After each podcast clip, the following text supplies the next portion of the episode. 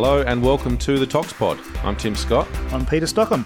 and today we're going to do a 5 in 30 episode looking at five recent publications in the field of toxicology and seeing what's interesting about them. So, the first article we're going to talk about today is in Drug Testing and Analysis. It's by Andreas Steuer and it's called Identification of New Urinary Gamma Hydroxybutyric Acid Markers Applying Untargeted Metabolomics Analysis Following Placebo Controlled Administration to Humans.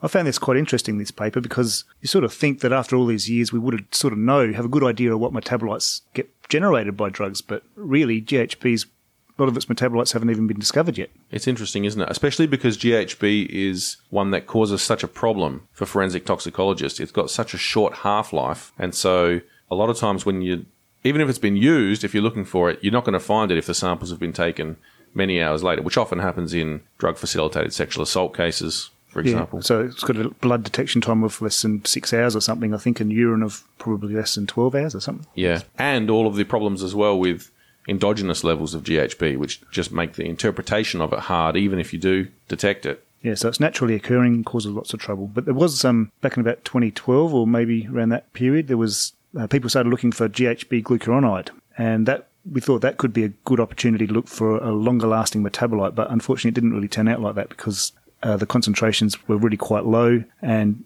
I don't think they could really tell them apart from endogenous levels. But they looked further at this here in this paper, so let's talk about that. So here they're using untargeted metabolomics to find some potential GHB markers. So metabolomics is really taking off. It's the principle of it's been around for a while, but I guess the technology is now getting to the stage, both in terms of instrument technology and also computing power. It's getting to the stage where we can do it actually really well. And the high resolution mass spectrometers are becoming more common, so I think it's starting to take off more. So metabolomics is sort of a, a shotgun approach, I suppose, where they don't necessarily look for one or two compounds; they look for a whole bunch of compounds, and so you end up with a sort of overall features or patterns of compounds in a particular sample type for a population. So in this case, they're using one population who's taken a sample of GHB, the other population that hasn't.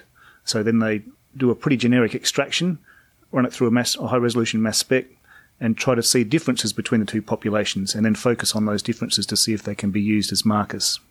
And we haven't really thought about metabolomics in a toxicology sense a great deal. Often it's been more related to disease types, so they may look at, say, a population of cancer sufferers and look for particular indicators in their blood samples that may help to diagnose cancer, for example. Where this is really looking at toxicology stuff, so it's quite interesting. It's in our field.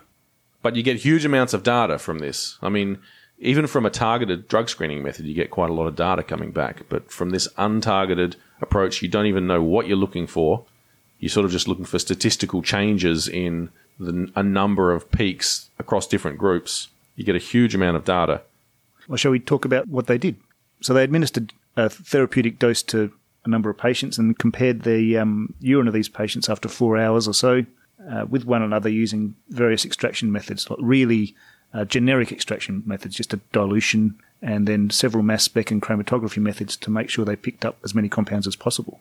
And then they identified 42 compounds. Out of all the compounds that they were looking at, all the peaks, they identified 42 that seemed like they might be relevant, that they might be different between the control group and the, the group that was administered GHB.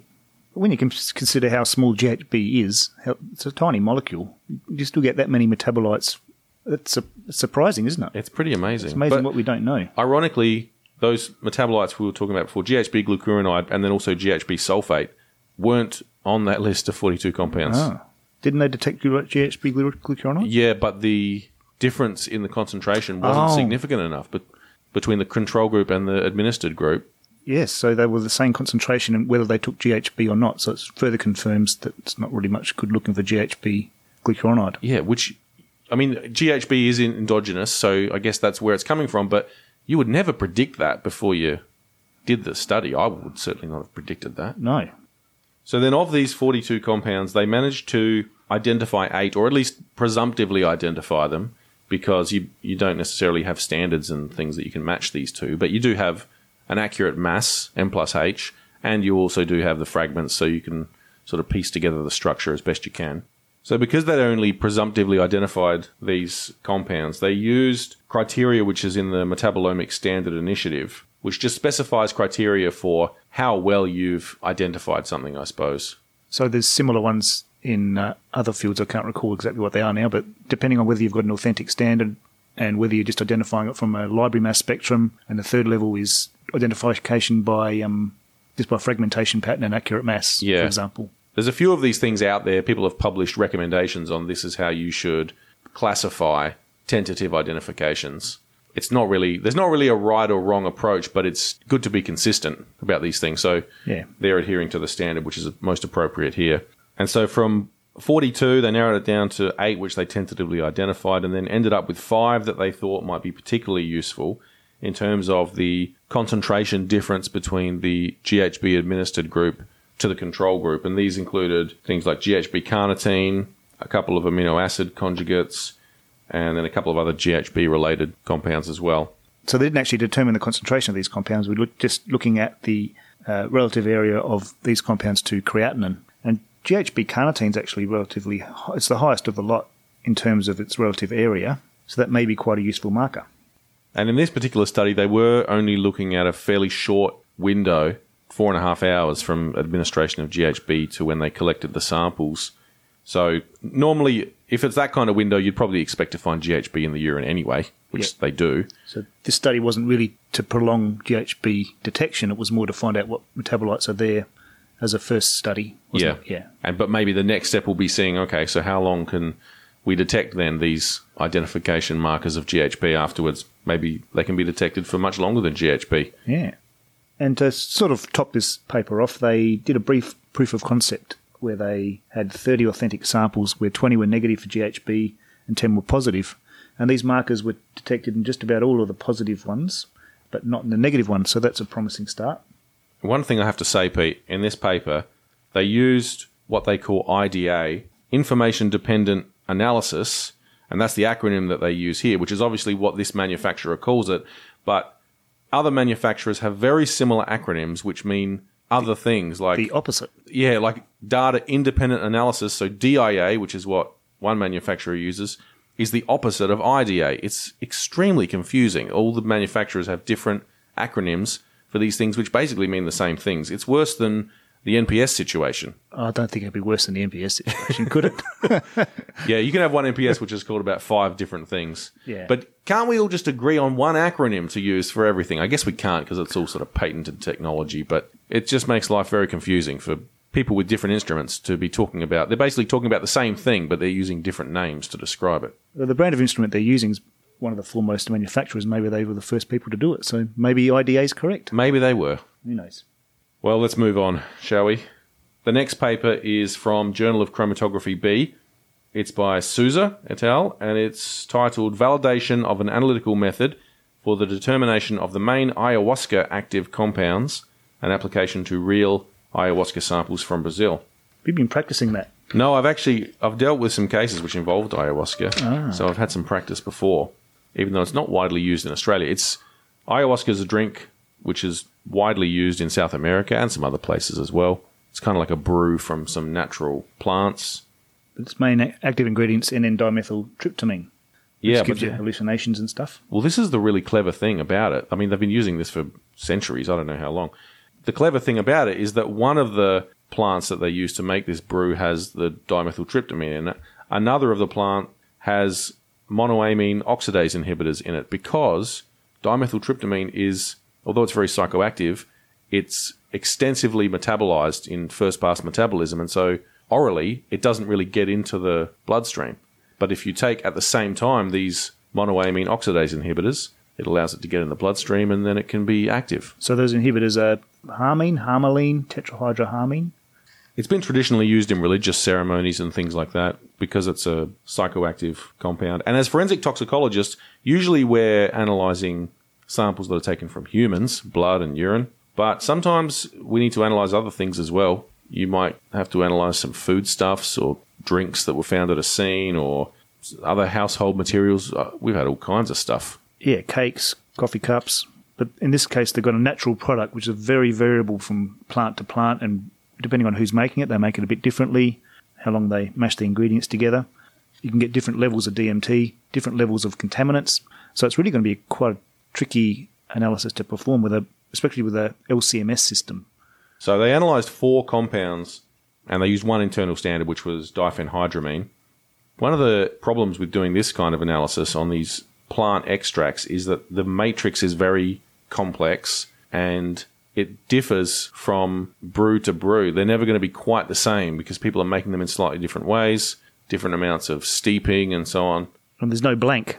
You can never find a, a valid DMT free matrix to use for matrix effects. Yeah, that's right. So that makes it really difficult to take into account matrix effects, but even just to validate, it just adds a layer of complexity because normally when you're validating matrix effects, you're going to be able to get some blank oral fluid or blank blood or blank urine, Yeah. whatever. That's available in plentiful supply, but here you just can't get it.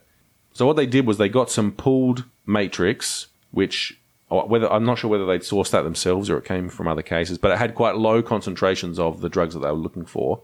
So then they used that, spiked in their compounds that they were looking at, and assessed those against curves that they generated just in solvent. And so they got these two curves, and what they were looking for was to see if the curves are parallel, so the slopes are the same. You obviously had a bit of an intercept in the one that was from the matrix because Yep, there it's was a going to little, be a bit higher. yeah, there was a little bit of stuff in there.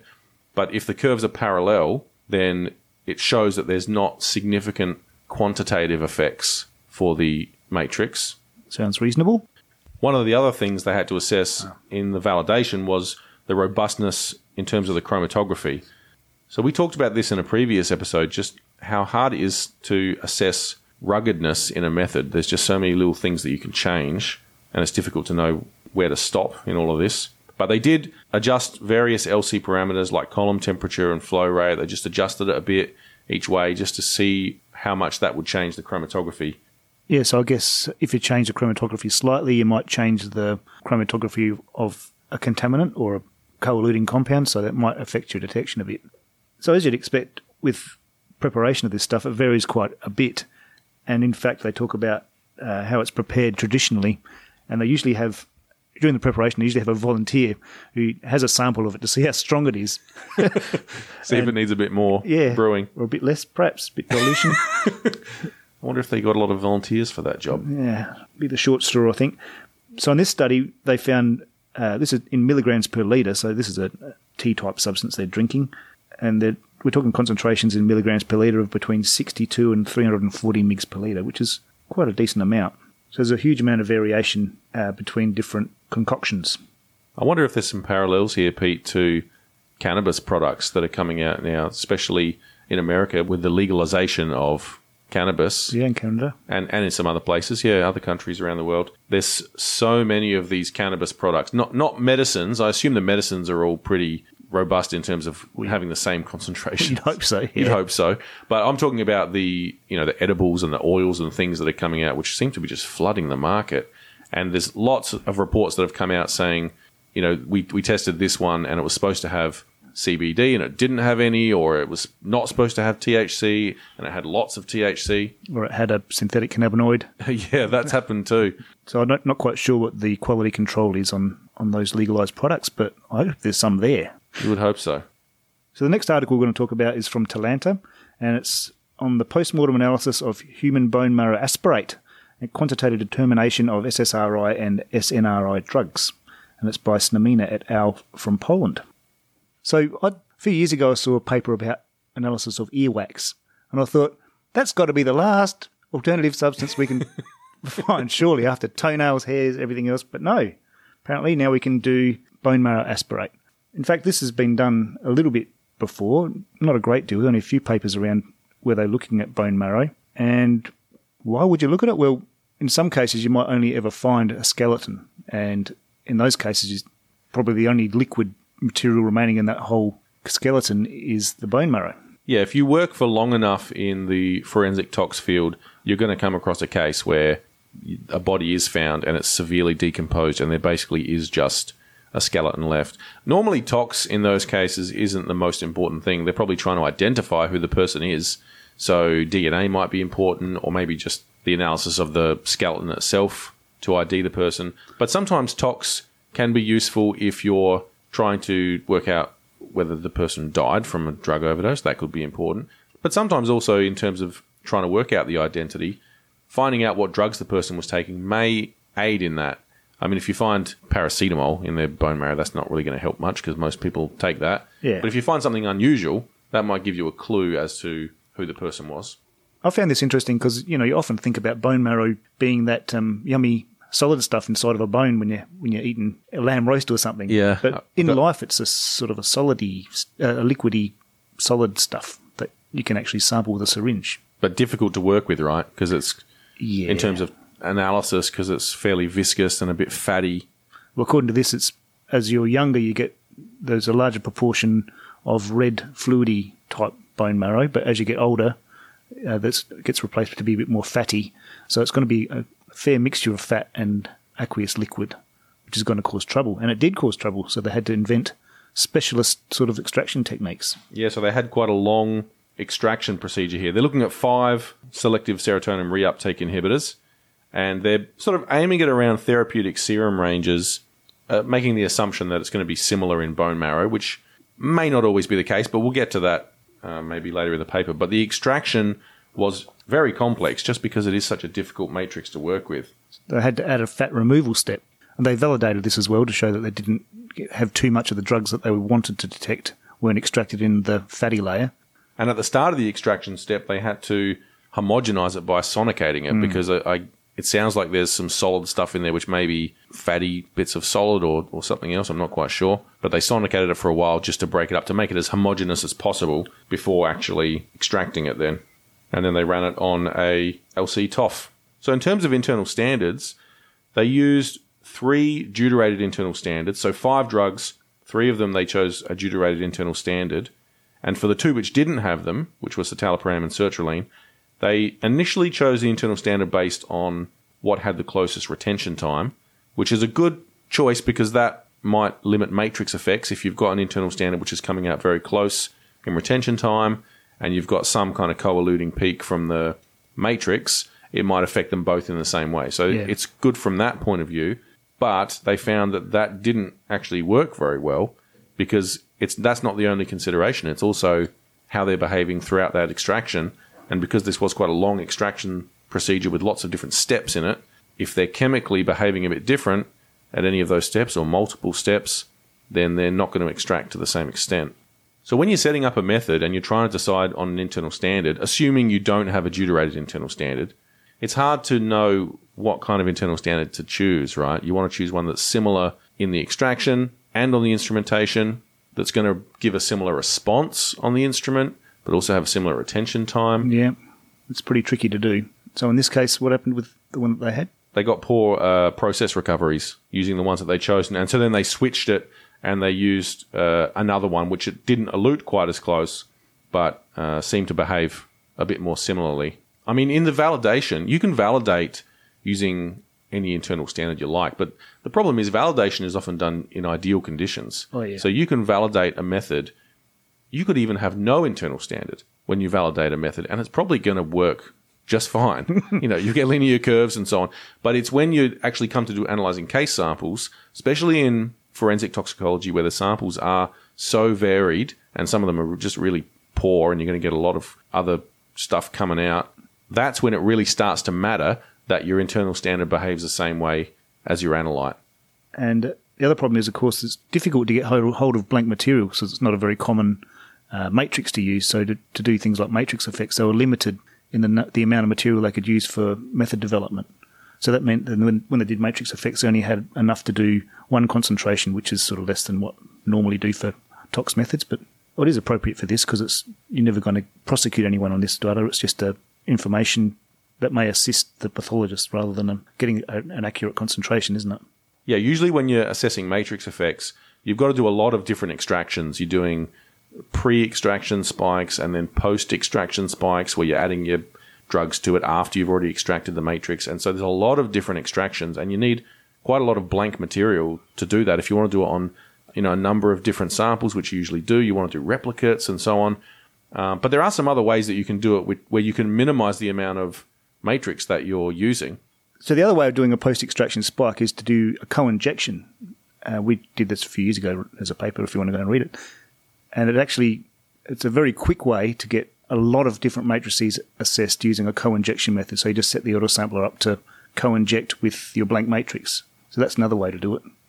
So they applied this method to a few real cases, and they found some of the drugs that they were looking at. In one case, they found paroxetine, which was at a really high concentration, Yeah. much higher than what would be a therapeutic level in serum. So again, if you're making that assumption that the levels are going to be similar, uh, they suggest maybe that was a toxic concentration, but we don't really have a lot of data on that comparison. So their concentration they found was 3,600 nanograms per mil in the bone marrow aspirate. That's high. That's Yeah. massive if you found that in a serum. And maybe the concentrations are similar for some drugs, but then you might think there's some drugs which the concentrations wouldn't be similar in serum to bone marrow because it's quite a fatty substance. Maybe something like THC would be quite high in the bone marrow. So they conclude here by saying that more work should be done on bone marrow. Basically, there's, as you said at the start, there's not many papers that are looking at this. There was a, the group in Osaka was doing some work and they compared ethanol and a number of other drugs to in a, in a few in a few papers and they found that there was a reasonable correlation between serum and bone marrow. Well, that's interesting about the ethanol because that would be one I would have thought maybe wouldn't partition well into bone marrow because it's so fatty. Mm, This is just from my reading a couple of days ago, so maybe someone wants to go and check it properly, they can. Okay, the next paper is from a group in France. The first author is Nicolas Fabresse, and it's entitled Development of a Sensitive, Untargeted Liquid Chromatography High Resolution Mass Spectrometry Screening Devoted to Hair Analysis through a Shared MS2 Spectra Database. a step towards early detection of new psychoactive substances. Why do all journal articles have such long names, Pete? They make it difficult for us to read on the podcast, don't they? Actually, let me ask you a question. Some people think with journal articles you should have you should have really long titles basically because you should be as descriptive as you can so that people know exactly what they're getting when they see it. Other people think that you should be a little more creative and maybe Catchy. catchy. Exactly. I think. Any sh- thoughts? I, th- I like the former, really, but if it's got any substance, it should be catchy by itself. Long and boring. Is that, is that what you're in favour of? Maybe. Okay. No, if it's long, it's got to be divided up so that it makes sense. Put a few colons and semicolons in there, huh? Yeah, and a dash. They put a dash in this one. no criticism. So anyway, this paper is really talking about how to do untargeted LCMS screening using a database that's available that's sort of shared between different laboratories and multiple people can upload things to this database and really build up a strong database because it's hard for one lab to bring in all the materials that they need to build up a really good database on their own. Yeah, so this is a. We're talking tens of thousands of compounds, or at least thousands of compounds of high resolution mass spectra. In it's in mzCloud, which is actually a good thing because it's freely accessible to anyone. You don't need to own a particular in- instrument to actually get into to search the database. this is really it's based on one main platform other people can access it and who are using different types of instruments can access it and analyze their spectra and so on but it's not as easy as just incorporating it into your instrument software so you can search it you know from your software that you're using Yeah, it's based on the Thermo platform, the, the Orbitrap. and untargeted lcms is extremely powerful but uh, it's complex. Very, very difficult to analyze an untargeted mass spec one, especially with, or even with high resolution mass spectrometry. It's very complicated. So untargeted meaning they're not focusing on a specific group of compounds like benzodiazepines or uh, like a routine screening method where you might focus on 100 or 500 particular drugs. They're trying to look for as many things as possible. Yeah. So you get an M plus H, obviously, for each peak and some fragment ions, but working out the structure from first principles is really difficult. We are talking about that like with the metabolomics before. It's very difficult. So if you've got a database which has got lots and lots of compounds on there, that just makes this process so much easier. yeah, it's a valuable resource. So they're using an Orbitrap here in data dependent analysis mode. So not IDA. Uh, yeah, you're going to confuse me with all the. Uh, Data dependent. So what th- what's that mean? So some manufacturers call it auto MSMS or or IDA, which is that paper that we just read before. information dependent. Yes. Yep. But basically, the point is that the instrument is monitoring what's coming out and then deciding to fragment based on what it sees coming out in the mass spec, the MS level. Yeah. So it chooses its MSMS based on the previous MS level. Yeah, so they do. They talk a bit here about inclusion lists and exclusion lists. They're basically just to make this DDA process work properly because if you don't have those lists, then it'll start spending all of its MSMS time doing stuff that's irrelevant. So they had some blank hair that they got all the um, native compounds in the blank hair. They entered that into the exclusion list. So that means that the, the first MS will detect them, but the MSMS would just ignore them. So then they have a higher likelihood that it's going to detect drugs that they're looking for or drugs that they're interested in. Yeah, and then you can have inclusion lists as well, which they didn't use here. That would be more useful if you are doing more sort of targeted analysis, Yeah. where you know what you're looking for and you know, okay, I definitely want to make sure that I get an MSMS of fentanyl, for example, when it sees that coming out. But where you're not, where you don't know what you're looking for, there's really no point having an inclusion list. No, but I think you probably would include one anyway. If you do know, you'd have a, a inclusion list of compounds that you know are there, and you do have to follow up, as well as um, getting the mass spectrometer to also look at unknown peaks too. the risk of having an exclusion list is that it's possible there could be something that's got the same mass and a similar retention time. You might be setting it up according to retention times, which I think they did here for at least some of them. There could be a an NPS, for example, coming out which has the same mass retention time, and then it excludes it and doesn't get MSMS. But the risk is probably small. That's right. So the big danger of of uh, what am I going to call it now? Data dependent acquisition Yep. is that if MSMS is not acquired, then that compound will be undetectable because it won't be able to search an MSMS spectra against the library.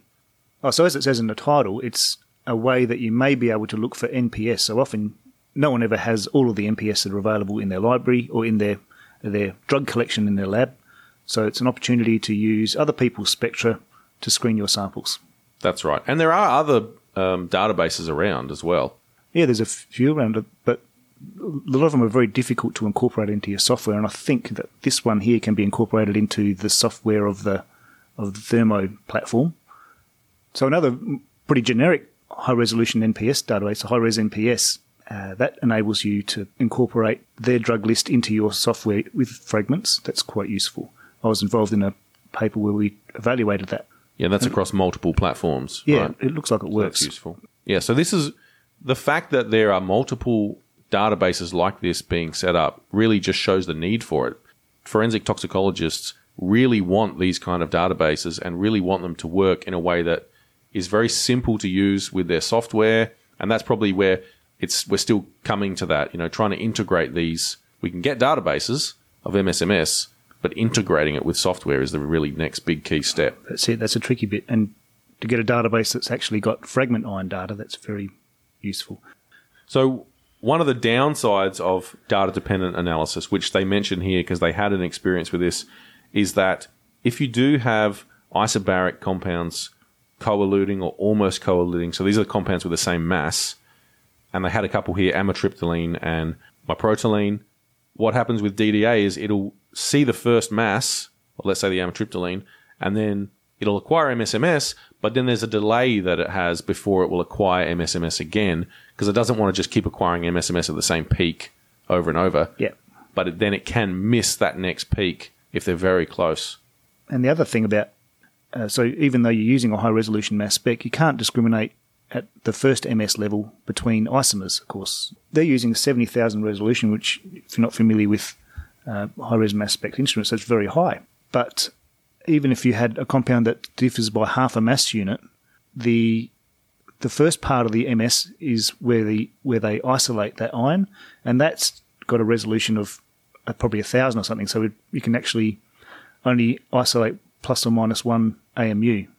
So if you've got two compounds that have got similar mass, or even two compounds whose isotopes have got similar mass, then they can interfere with your MSMS spectrum.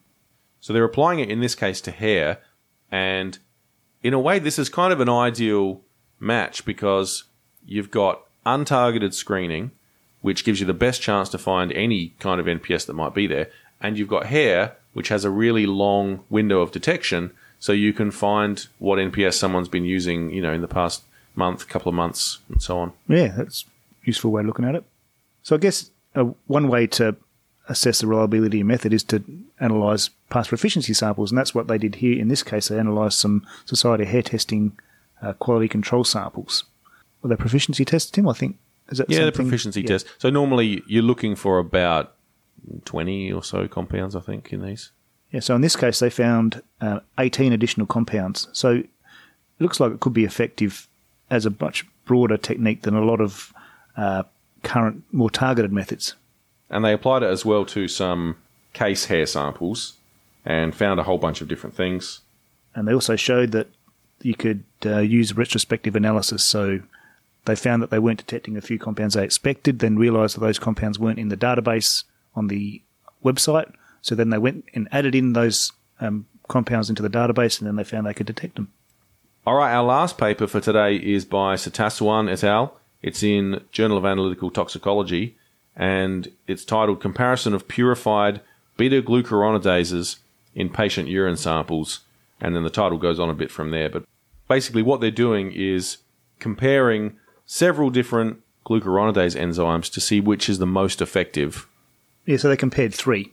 But I guess we should say that they are actually the manufacturer of one of those enzymes. So um, how you regard this paper is up to you. Yeah, I think those you you should always sort of take that into consideration. There's quite a lot of papers that get published by someone who is trying to either sell something or promote something that they're involved in, and that's okay. It's okay that people have their own agendas, and we need people to be making new things to sell so that we can buy them and use them if they're good products.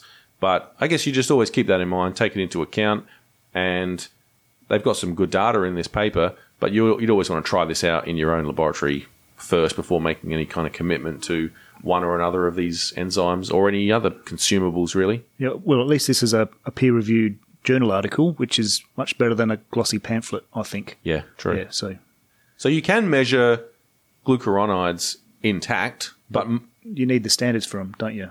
Yeah, that's right. And so what most laboratories will do with a broad urine screen is have a hydrolysis step first, which will cleave that glucuronide off of your drug molecule, and then you can just measure the drug itself. So you can hydrolyze in a number of ways depending on the drug you're looking at. So like acid hydrolysis is good. It will definitely hydrolyze your glucuronide, but it might destroy some drugs. So the enzymatic process is generally very non-destructive, but it doesn't really hydrolyze all glucuronides, though. I don't think. Yeah, some are better than others. Some are easier to cleave, let's say, than others. And so this can be a really time consuming step at the start of your extraction. In the past, you would have incubations of, you know, a day. Mm. But improved enzyme technology and isolation techniques are helping that, I think. So normally these enzymes, well, they're naturally occurring. So they're usually sourced from various animals, including abalone. Abalone, snails, limpets. That's the main three, I think.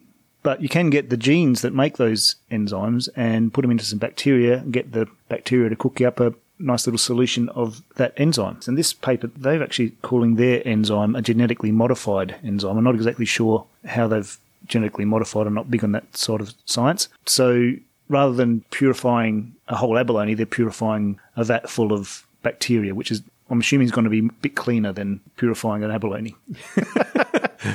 and good for the abalone. and right. good for the abalone, yeah. Not so good for the bacteria.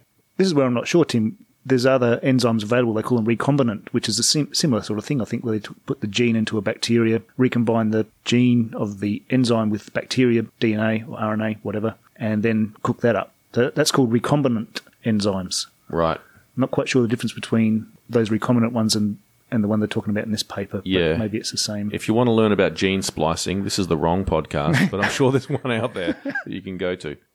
So here they're comparing their genetically modified glucuronidase with a, couple of others which have been sourced from abalone, yeah, and so they they're not comparing it to another recombinant no, enzyme, by the way. No, yeah. and so they picked five different drugs of abuse, which sort of represent a few different classes of drugs, and they monitor them every 15 minutes over the course of an hour and this enzyme that they're manufacturing here seemed to work quite well, especially for amitriptyline and codeine. Codeine's a difficult one to cleave. Yeah, that's the one they normally talk about being the the real test compound. If you can, everything else will be hydrolyzed as long as codeine's hydrolyzed. And so sometimes people put D3 codeine glucuronide into their urine before they hydrolyze it, and then to determine whether the hydrolysis has been effective, they look at how much D3 codeine's left. So with urine hydrolysis methods, you obviously do need an internal standard or more than one, perhaps, which you're adding in as the glucuronide prior to hydrolysis to make sure that hydrolysis step is working okay. But then you might also add some other internal standards, either before or after the hydrolysis, to then monitor the extraction and that you're then going to use for quantitation as well. So if your enzyme's not very efficient, this is the problem. If your enzyme's not efficient, you can get a false negative because you're just not going to cleave that glucuronide. It'll get lost through the extraction or you won't, won't appear on your column. The other big worry is there might be something in your urine sample which is occupying the enzyme all the time, so it doesn't actually get to hydrolyze the compounds that you're interested in. So it might hmm. spend all its time on paracetamol glucuronide instead of codeine glucuronide. Yeah, so you've got to. The selectivity of the enzymes very important. So for their enzyme, they got cleavage of all the glucuronide drugs that they looked at in 30 minutes, which is good. That's very quick. So hopefully in the future, this will get even faster. Wouldn't it be great if you could have like a five minute incubation time and cleave all the glucuronides? And be guaranteed to cleave them all. Yeah. I don't think that'll happen, but Well, keep working on it, guys. All right, so that's it for this episode, and that's it for this season, Pete. it's been a good one, I think. Bit bit more variation in what we're doing. Yeah, I think we've tried to insert a few different things, a couple of live episodes, and Taking some feedback from listeners. yeah, so keep those emails coming in. If you got emails, the toxpod at sa.gov.au. It's good to hear from other toxicologists around the world, see what they're doing. It's great. Yeah, and hopefully this podcast is stimulating some discussion amongst your own groups. So we're trying to do. So we'll be back for a third season, probably in 2020, I guess. You didn't tell me that. Yeah, you signed a 10 year contract, Pete. You're in. All right, see you next year. Thanks for listening.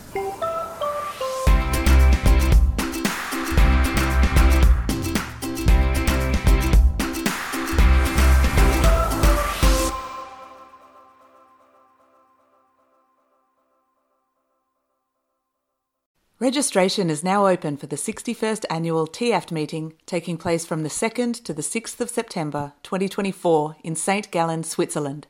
The early bird rate is only available until May 31st, so be sure to register soon for the reduced rate at www.tiaft2024.org. We look forward to welcoming you to St. Gallen for an inspiring, engaging, and enlightening conference.